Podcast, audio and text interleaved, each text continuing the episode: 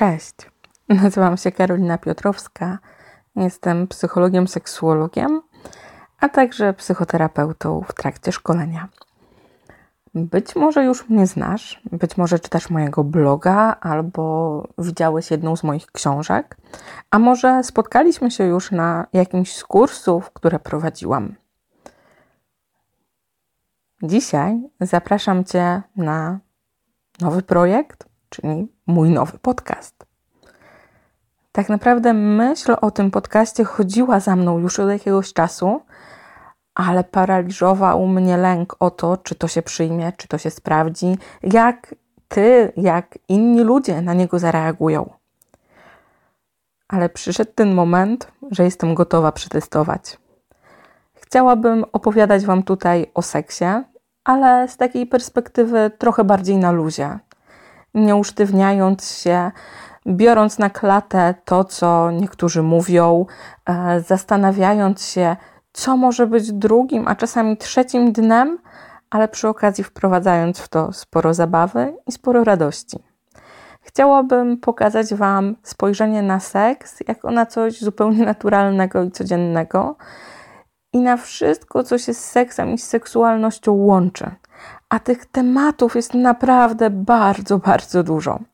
Dlatego spodziewaj się tutaj krótkich, ale treściwych odcinków dotyczących seksualności i wszystkiego, co z nią związane.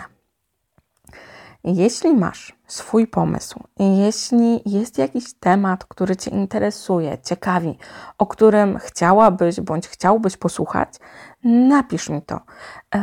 Ja naprawdę chciałabym, żeby w tym podcaście były treści, które są wartościowe, które rozwijają Was i sprawiają, że poszerzacie swoją perspektywę patrzenia na seks i seksualność.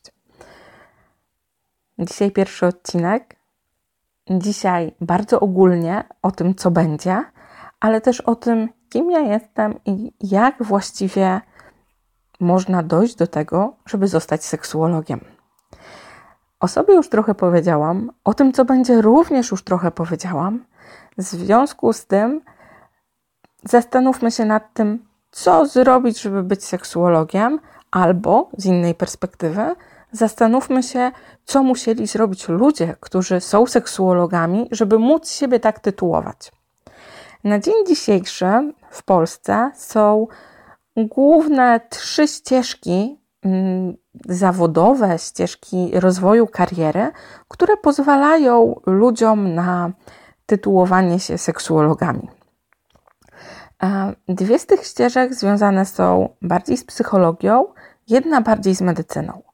Ścieżka medyczna to jest e, taka droga, gdzie student medycyny kończy medycynę, ma zawód lekarza i później jako swoją specjalność wybiera seksuologię i rozpoczyna dalszą pracę w tym obrębie. E, lekarzy seksuologów w Polsce jest niewielu. To się na szczęście zmienia. Natomiast, no jak wiadomo, z lekarzami w Polsce niestety jest problem.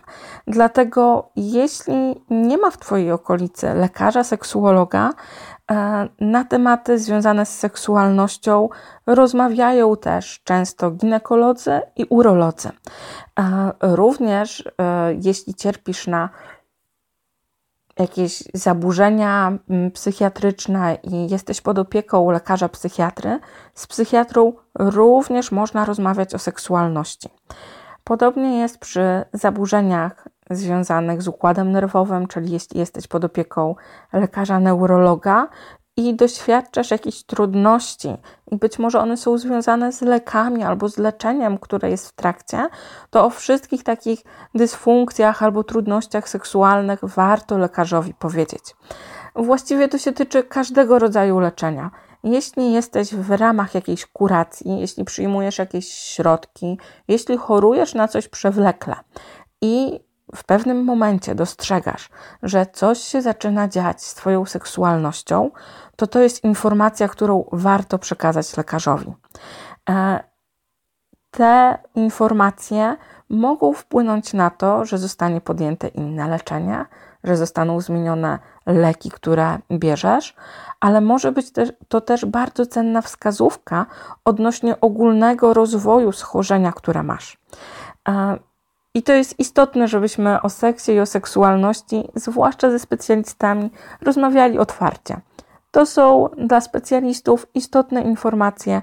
My jesteśmy przygotowani do tego, żeby je zbierać i naprawdę chcemy o nich usłyszeć. Druga ścieżka mm, zawodowa związana jest z psychologią. I tutaj, aby tytułować się seksuologiem, należy skończyć studia z psychologii. W tym momencie to są pięcioletnie, jednolite studia magisterskie. Na tych studiach można już wybrać specjalność seksuologia, natomiast tak naprawdę po skończeniu studiów i tak mamy tytuł zawodowy psychologa. Więc, żeby dalej się rozwijać w zakresie seksualności i seksuologii, idziemy na studia podyplomowe z seksuologii klinicznej. Takie studia są oferowane w kilku miastach Polski. Mm, mam takie poczucie, że chyba jest to kierunek coraz popularniejszy, więc jakość e, tych studiów i ich dostępność robi się coraz większa. I tutaj po skończeniu takich studiów podyplomowych rzeczywiście możemy pracować jako psycholog, seksuolog, czyli oferując różnego rodzaju formy wsparcia seksuologicznego, diagnozę seksuologiczną. Natomiast trzecia forma to jest forma już związana z psychoterapią. I tutaj ludzie, którzy zwykle są psychologami, seksuologami, decydują się na to, żeby rozwinąć swój warsztat pracy również o formy stricte psychoterapeutyczne, ponieważ psychologia i psychoterapia one nie są tożsame. To specjalista, psychoterapeuta oferuje nam usługi w zakresie terapeutycznym. Psycholog tego typu usług nie prowadzi. W związku z tym na terapię zawsze udajemy się do psychoterapeuty. Jeśli mamy jakąś trudność w obszarze seksuologicznym, e, to zwykle jest to trudność, która jest e, przeplatana, jakby ona się przeplata z innymi trudnościami w naszym życiu. Rzadko są takie sytuacje, że um, jakaś trudność, jakiś dyskomfort jest tylko i wyłącznie na płaszczyźnie seksualnej i nigdzie indziej w naszym życiu. Dlatego, że seksualność nasza jest bardzo wielowymiarowa. Um, składa się na nią i aspekt medyczny, i aspekt psychologiczny, i aspekt emocjonalny. Bardzo szybko trudności seksualne rozlewają się na całość naszego życia, i w drugą stronę to działa tak samo, czyli inne doświadczenia z innych aspektów życia, nasza kultura, nasze korzenie, nasze przekonania religijne również wpływają na naszą seksualność. W związku z tym, kiedy specjalista chce oferować psychoterapię, czyli taką kompleksową pomoc i kompleksowe wsparcie w zakresie seksualności, zwykle decyduje się na kolejne studia podyplomowe, czyli na czteroletni jednolity program psychoterapeutyczny.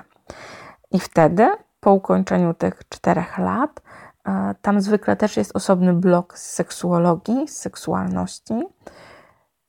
Ma już techniki, ma już wiedzę, ma już umiejętności prowadzenia terapii. W naszym kraju niestety jest tak, że zawód psychologa, psychoterapeuty, seksuologa nie jest dobrze uregulowany prawnie. Psycholodzy ciągle czekają na ustawę, ustawę o zawodzie psychologa, podobnie psychoterapeuci.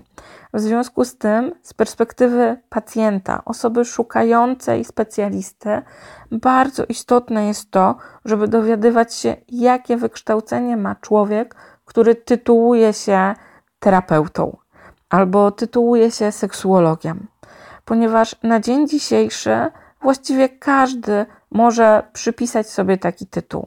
Wystarczy iść na dwudniowy, trzydniowy kurs i można powiedzieć o sobie: Hej, jestem terapeutą. Takiej i takiej metody, przyjdź do mnie, na pewno ci pomogę. Jeśli chcemy mieć pewność, że rozmawiamy z dobrze wykształconą osobą, z rzeczywistym specjalistą, pytajmy o wykształcenie. Naprawdę nie znam osoby, nie znam specjalisty, który obraziłby się na takie pytanie. Jeśli ktoś pyta o wykształcenie, to dla nas to tak naprawdę jest sygnał, że ta osoba jest zainteresowana i wie już trochę o tym, jaki jest tło sytuacji e, w kraju, że chce świadomie wybrać swojego specjalistę.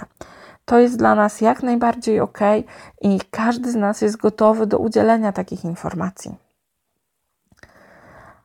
No dobra, to dzisiaj tyle tytułem wstępu, tytułem zarzucenia mm, tematu podcastu, podcastu na luzie, podcastu z informacjami o tym, jak ta nasza seksualność działa. Pamiętajcie, jeśli macie temat, o którym chcielibyście, żebym opowiedziała, po prostu napiszcie do mnie w komentarzu tutaj, albo na maila, albo Instagram, Facebook, wszędzie tam jestem. Do usłyszenia niebawem.